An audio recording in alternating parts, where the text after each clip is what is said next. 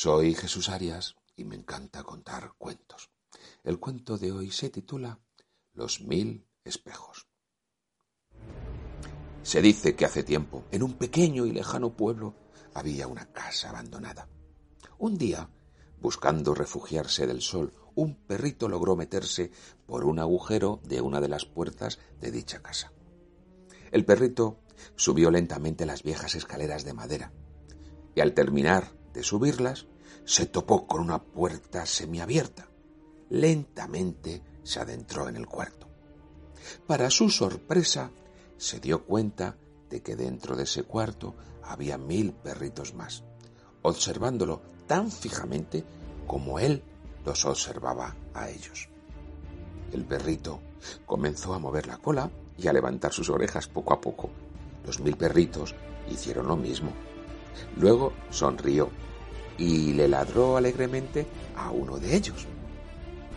El perrito se quedó sorprendido al ver que los mil perritos también le sonreían y ladraban alegremente con él.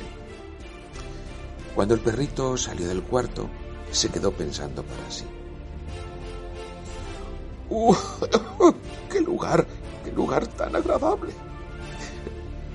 Voy a venir muchas veces a visitarlo.